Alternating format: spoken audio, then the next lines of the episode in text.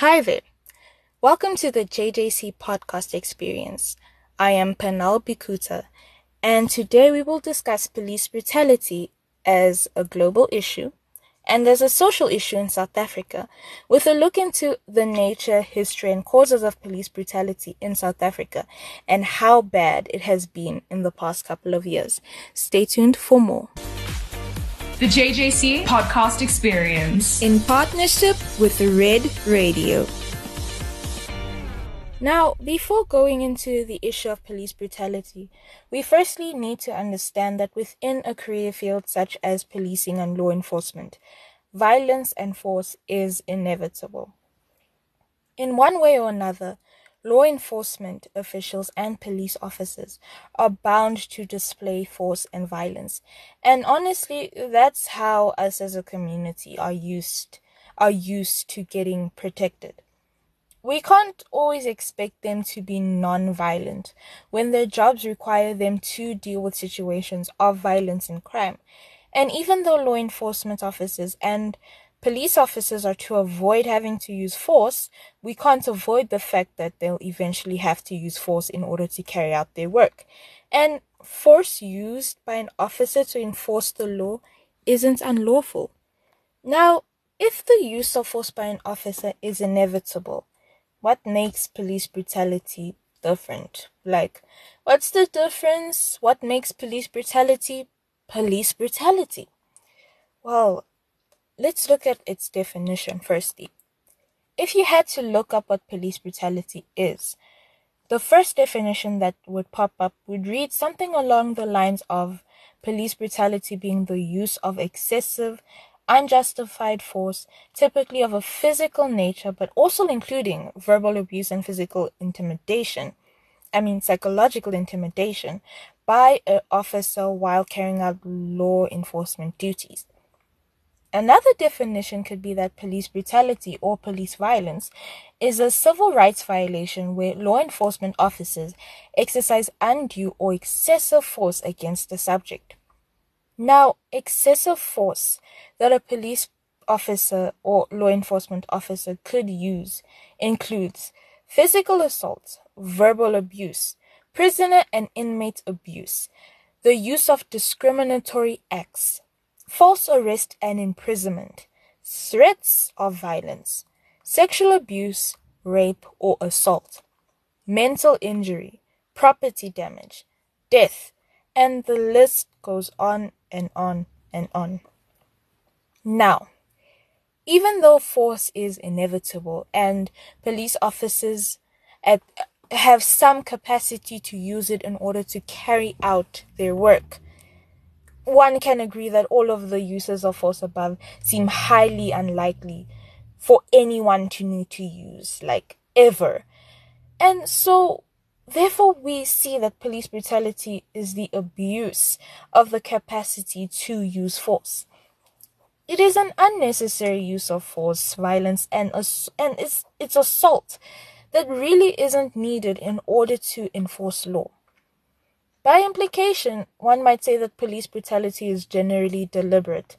But when we look at actions which amount to criminally negligent or careless uses of force, we can also consider those as acts of police brutality. Now that we have an understanding of what police brutality is, let's look at police brutality around the world. Online, on your smartphone, or on your favorite podcast app. This is the JJC Podcast Experience. Now, throughout the year, we've heard about some pretty gruesome cases of police brutality around the world. Like, it's it's been happening everywhere. We've heard about the cases of Ahmaud Arbery, Breonna Taylor, Rayshard Brooks, George Floyd, and many, many more African Americans who died due to police brutality in America. At some point in time on social media, we were hearing about police brutality in Zimbabwe. Stories of how the police were inflicting violence upon civilians who were peacefully protesting against um, against certain ills within the country during lockdown. We've even been hearing about police brutality here in South Africa regarding the deaths of Collins Khosa, Alma Robin Mutsumi, Sibusiso Amos, Petrus Miggels, and many, many others, and the most recent case of Nathaniel Julius. And even a case regarding Cape Town law enforcement officers evicting a naked man in Khayelitsha has popped up as a case of police brutality within the country. Police brutality is everywhere. It's in the UK, it's in Australia, it's in Venezuela, it's in Syria, it's here, it's next door, it is everywhere. And in one way or another, one might even say it's enabled since countries trade equipment such as tear gas and so-called crowd control um, ammunition and um, to each other and a lot of countries, especially those with high rates of police brutality, don't even give proper training to recruits. Like they've like police training is something that the country fails to provide. And so one might really say that police brutality is enabled. There's there are ways in which, you know, they they make it happen. Now, the issue of police brutality has been here for quite a while, especially in South Africa, and has been dealt with in really bad ways. In the past, Police brutality was never really perpetrated in front of public view, and so you would never really have witnesses around, and even if you did, those witnesses were members of the police. Now, when you had to go and make an allegation, they would f- they would have to formally go to the police, as the police were the only people you could go to to make a claim or about police brutality, and even um and um, sorry, and when they went to go and make a case or file a case or report to the police, they wouldn't get taken seriously because of the lack of witness reports and evidence. They would have no evidence to back up their claims, and generally, the officers who did perpetrate the crime would give another account, which would nullify the victim's claims. The officers in question who did perpetrate the crime would simply say that the victim was resisting arrest and therefore had to be restrained, and then the whole entire issue would be swept under the rug. Even if a different account to the situation wasn't used, there would be cases where officers would threaten the victims so that they wouldn't make an allegation, or the process of opening up a case would be complicated so much so that the victim simply wouldn't want to open up a case anymore as they wouldn't want to go through all the complicated steps. That's happened before in the past, and it's similar to what's happening now. At least now we have systems in place, you know, that kind of differ from what has happened before. Now we have the Independent Police Investigative Directorate, IPID, which are there to deal with cases of police brutality, violence, and crim- criminality. And thankfully, the amount of people that witness these crimes have grown, resulting in more backup to a victim's case. But still, police brutality cases don't seem to be taken so seriously in SA. I mean, it's like I mean police brutality, like the way it's perpetrated, it's quite different to other places in USA, like, um, other places around the world, such as the USA, where police is, where the police brutality is more displayed to the public, if one can say, and can therefore be backed up by witness accounts and the possibility of evidence such as video footage and, and pictures can be collected. But here in South Africa, we don't have that same thing. We don't have that same um, type of system or chance to really deal with police brutality the same way. I mean, let's just look at these two cases. With the case of George Floyd, the way we as the world came to know to, came to know about his death was through gruesome video footage which was shared widely. There were various ways and platforms used to show the murder of George Floyd, from video footage to the addition of witness accounts, which helped the, which helped Floyd's case. But with a case, for example, of Collins Khosa and many other South Africans killed by police, information about it is is revealed only through court papers, official statements, or witness accounts. Even with the case of Collins Khosa, video footage was taken by Khosa's neighbors, yet they were they were allegedly threatened by law enforcement and the footage was deleted.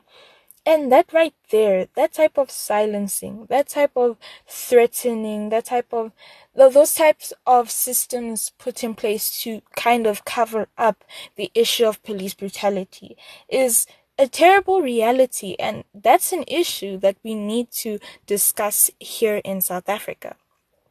Now, let's really take a deeper look into how bad police brutality has been in South Africa for the past couple of years. We are here to fight for change in our city. We are the Johannesburg Junior Council. Now, one might think that even with those tactics used to silence and enable the issue of police brutality, that it's never really been a big issue prior to the lockdown period. Because the it's only like during through the lockdown period that people feel the police has been more militarized that it's been more enabled to carry out force or to use force. But that's nothing but thought. That's not the reality. The now the results I'm about to share with you I won't necessarily say that they're accurate because of such systems in place of silencing victims and um we, we can't necessarily like have all the stats accurate because of those systems but what this what these statistics that I have do do is that they give an indication of what police brutality in South Africa looks like. Now, what does police brutality in South Africa look like? How does it look and how has it looked for the past couple of years? Well, this is how it looks. It looks like more than 5,500 cases of police criminal offenses are reported every year. Of these numbers, according to the IPID, there are more than 3,500 cases of torture and assault, police brutality, that are reported. According to the IPID's annual statistics, SAPS officers killed 538 people in the 2017 to 2018 reporting year and 440 people in the 2018-2019 reporting year. These there are stats that also reveal that in the first few weeks of lockdown, complaints of overzealous policing skyrocketed. Complaints increased by 30% during lockdown. Some statistics say that there were 29,892 reports of police brutality filed since 2014 2015. Others state that a total of 99 people have reported that they have been raped in police custody. Others state that there have been more than 200 deaths per year in police custody over the past five years. There's a variety of statistics on police brutality here in South Africa, but they all say one thing. Police brutality in South Africa is shockingly higher than what we think or what we hear of.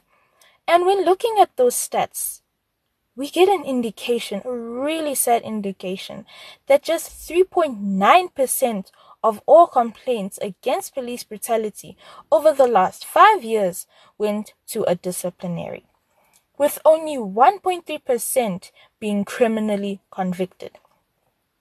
I do not know about you, but when I read that more than 200 people have died at the hands of the police each year here, each year here in South Africa, it it kind of frightens me. And more and the fact that more than 5000 people have been assaulted is scary. Those numbers are high and have only gotten higher since lockdown began, and yet conviction rates are so low. That's disappointing. It really is, considering the fact that as a country we're supposed to be moving away from the oppressive situations of the past, such as police brutality. These statistics indicate that South Africa did not only inherit the culture of police brutality as the legacy of the past, but has inherited the acceptance of such criminal behavior by failure to hold the police accountable for their criminal acts of police brutality. Now that we get an indication of how bad police brutality is within our own country, let's understand the roots of it.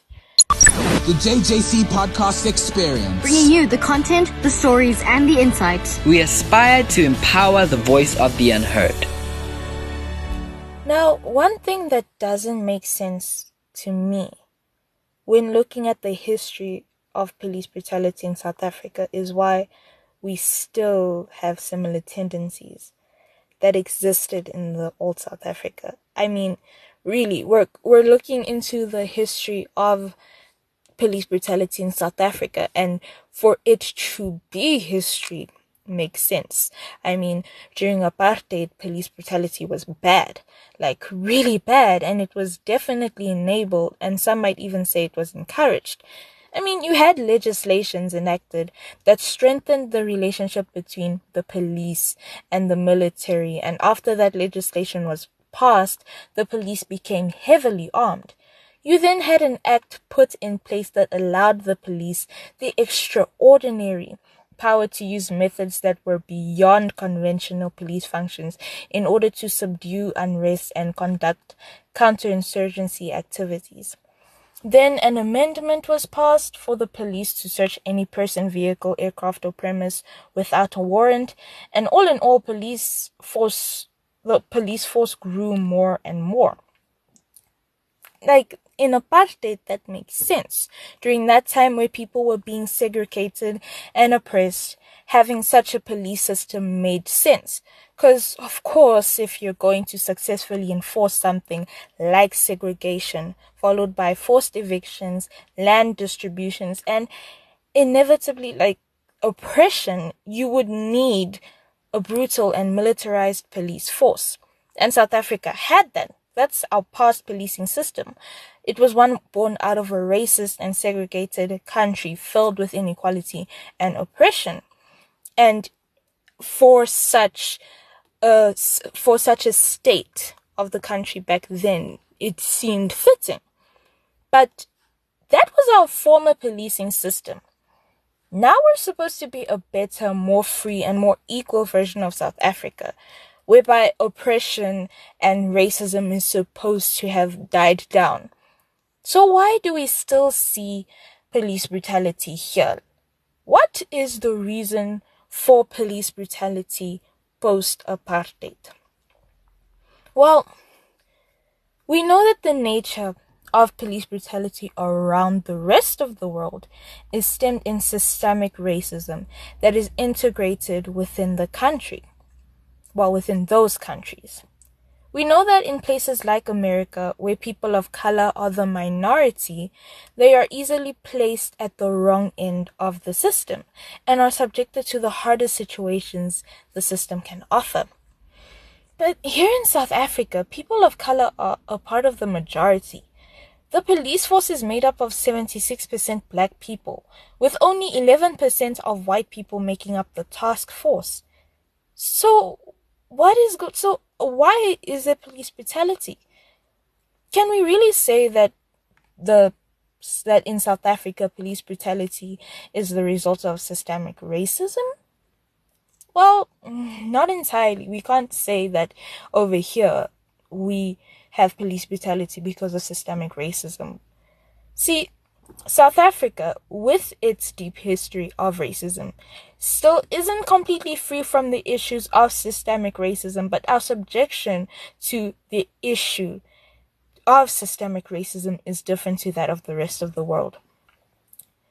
even though the racism in the country exists, it is in such a way that one might be protected from it if they were on the right end of the class system. The class distinction in South Africa is mapped onto the race distinction and is often mistaken for a race distinction. But in terms of police brutality, many of us in the middle class or upper class, black South Africa, never need to fear our homes being invaded, and we will not likely be beaten to death as a rule in front of our relatives. We won't face the same plight of police brutality. As in the middle class, black South Africa never need to fear that we will be subjected to the full force of police brutality here in South Africa. But for the working class, poor South Africans, that is something. This is that is something that they have to face. This is a a reality of violation that they have to deal with in its entirety. So the way in which systemic racism is manifested here in SA is in the ways in which black people remain on the disadvantaged end of inequality and are the face of poverty in South Africa. And that's how far the racism goes in terms of police brutality.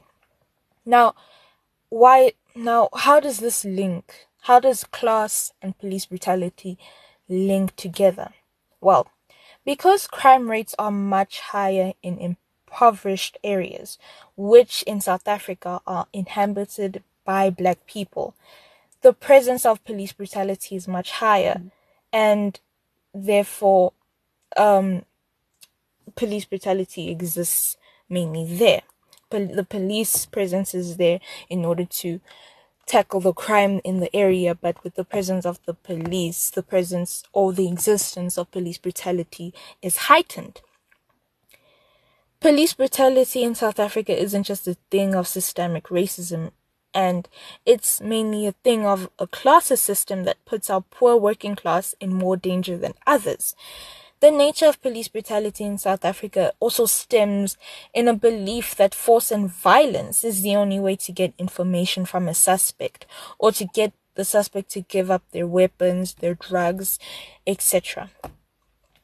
There is a belief that brutality is the only way to effectively and efficiently solve a case.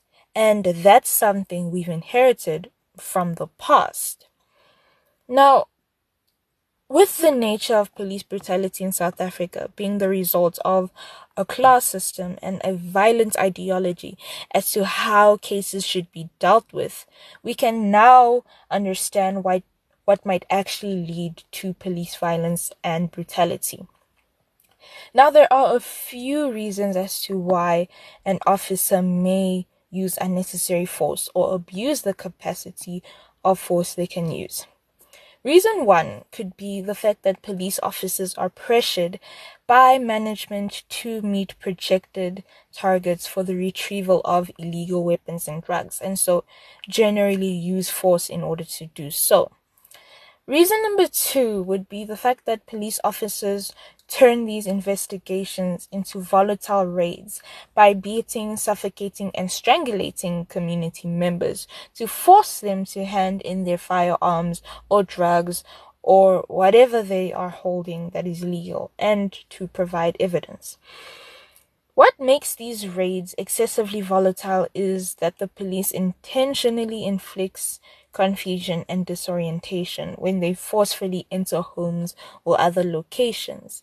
This then leads to community members being brutally beaten to death by police. And the rights of raid victims are violated by the same people that they're supposed to call for rescue in their time of need. Huh. A third reason would be that members of the public are not aware of the rules and procedures that guide official raids and stop and search operations. And generally, their attitude is often uncooperative and provocative, and they then become victims of police brutality, as the police are pressured to achieve targets and thus do not tolerate any resistance. However, regardless of the p- public's ignorance of police procedures, The manner in which the police respond to the public is the main problem that results in police brutality. In support, research has found that some police officers use improper force in cases where civilians defy police brutality. I mean, defy police authority. And this has been the main issue in South Africa. And the final issue, the fourth issue, would be the fact that police officers are inadequately trained.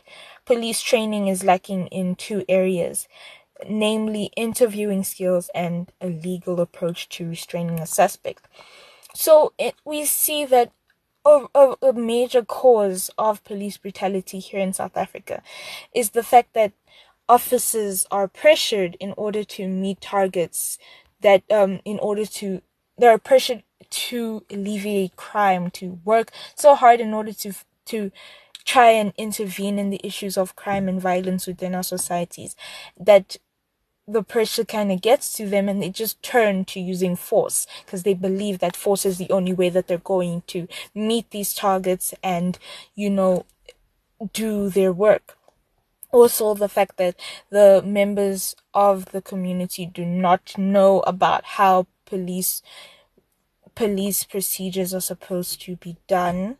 It kind of adds on to the issue of police brutality. It kind of heightens their possibility of being um abused and assaulted by the police. And then lastly the issue of just inadequate training in in the police um service just adds on to police brutality. So those are the causes of police brutality in South Africa now that we have an understanding of police brutality in South Africa.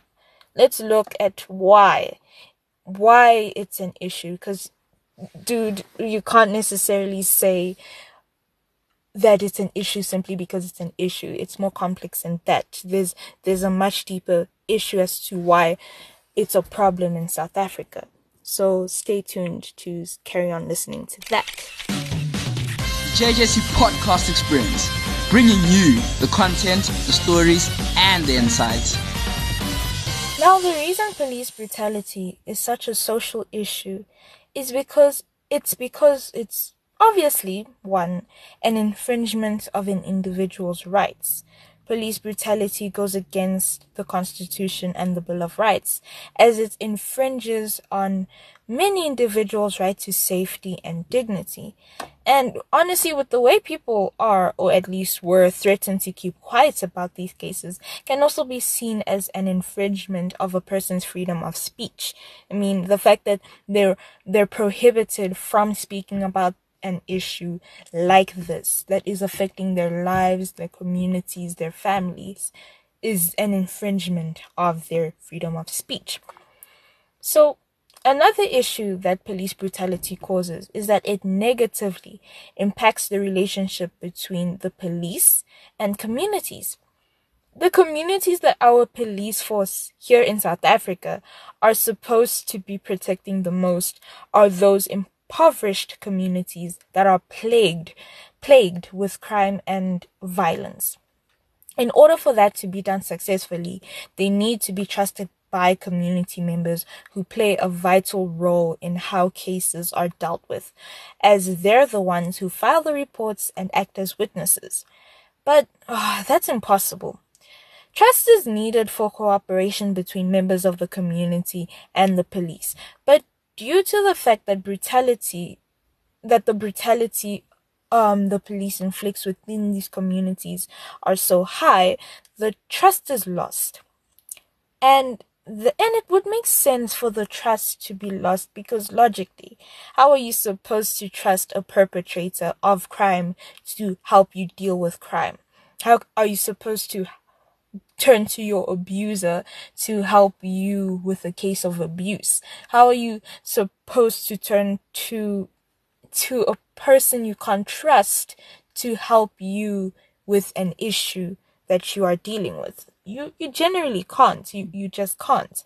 Now one would now no one absolutely no one would trust a perpetrator to handle other perpetrators. And so corrupt cooperation in these situations doesn't take place and crime continues to plague those communities and in turn it damages the country. It damages those communities, and we get this issue of crime that continues to exist. The country, South Africa, already has a high rate of crime, and the police are supposed to be there to help alleviate it. They're supposed to be there to protect and serve, but that will never happen if they themselves are the perpetrators of crime. So, with all this considered, what could be done in order to stop this issue of police brutality? Well, what could happen is that management could start providing law enforcement officers with explicit instructions on how to meet projected targets without illegal use of force. Police training needs to be improved, especially in the training of officers on how to interview a suspect and the legal approaches to restraining a suspect. Disregarding information extracted through police excessive use of force might also help to alleviate this issue. Like, I know it sounds bizarre for one to say that information obtained by police should be disregarded, but in a sense, if you think about it, it could work. If officers know that the use of violence and brutality may jeopardize their case, then they might refrain from using it from the start and could rely on other legitimate methods of gathering information and evidence.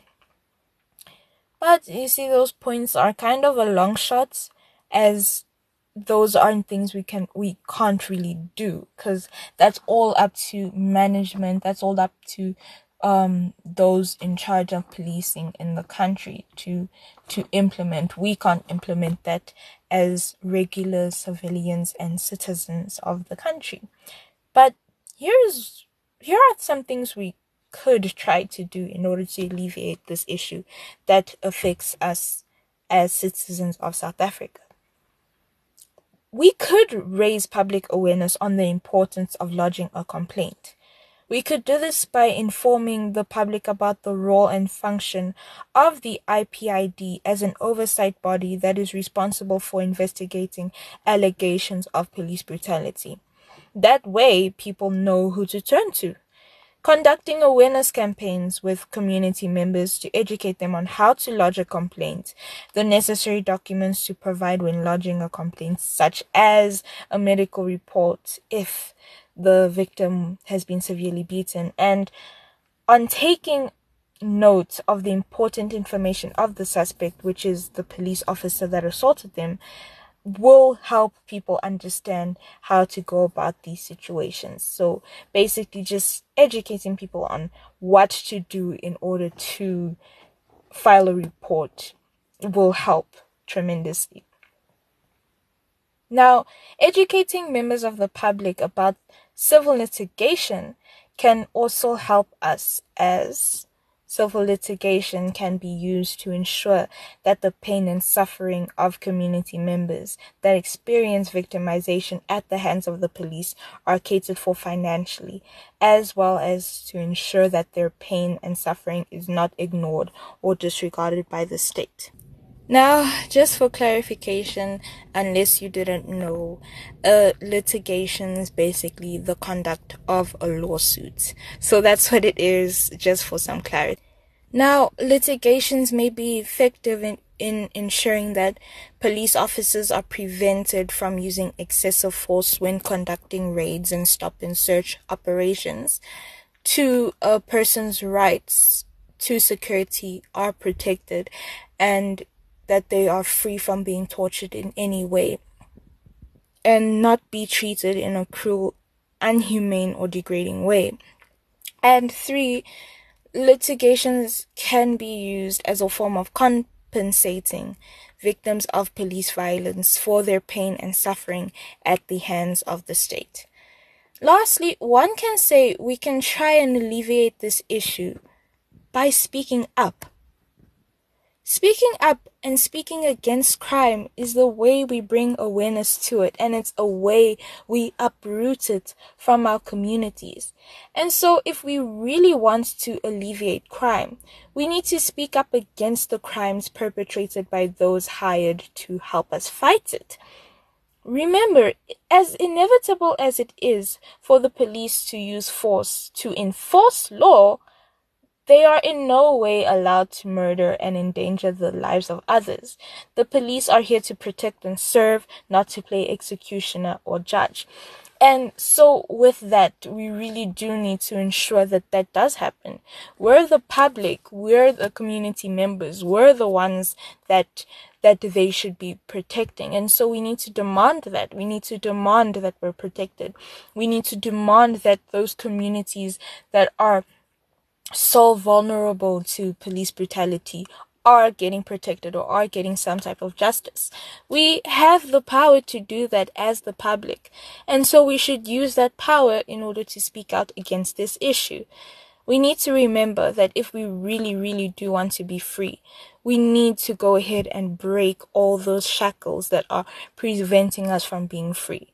If we want to be free from the issue of police brutality, we need to break those sh- those shackles. If we want to be free from the issue of crime in this country, we need to speak up against crime perpetrated by police officers and law enforcement officers. Now, with that said, I hope this really jogged your brain. It, it gave you something to think about. And I really hope this, this session, this show, this podcast, whatever you want to consider it as, does encourage you to speak out against this issue. It's a real issue. It's a real social issue that is taking the lives of so many people around the world. And it is up to us to, to alleviate that issue. It's up to us to do something about it. So, with that said, I hope you have a good day. Enjoy the rest of whatever you're doing. And remember, it's your job to help. Thanks. Bye. This podcast was brought to you by the Johannesburg Junior Council in partnership with Red Radio.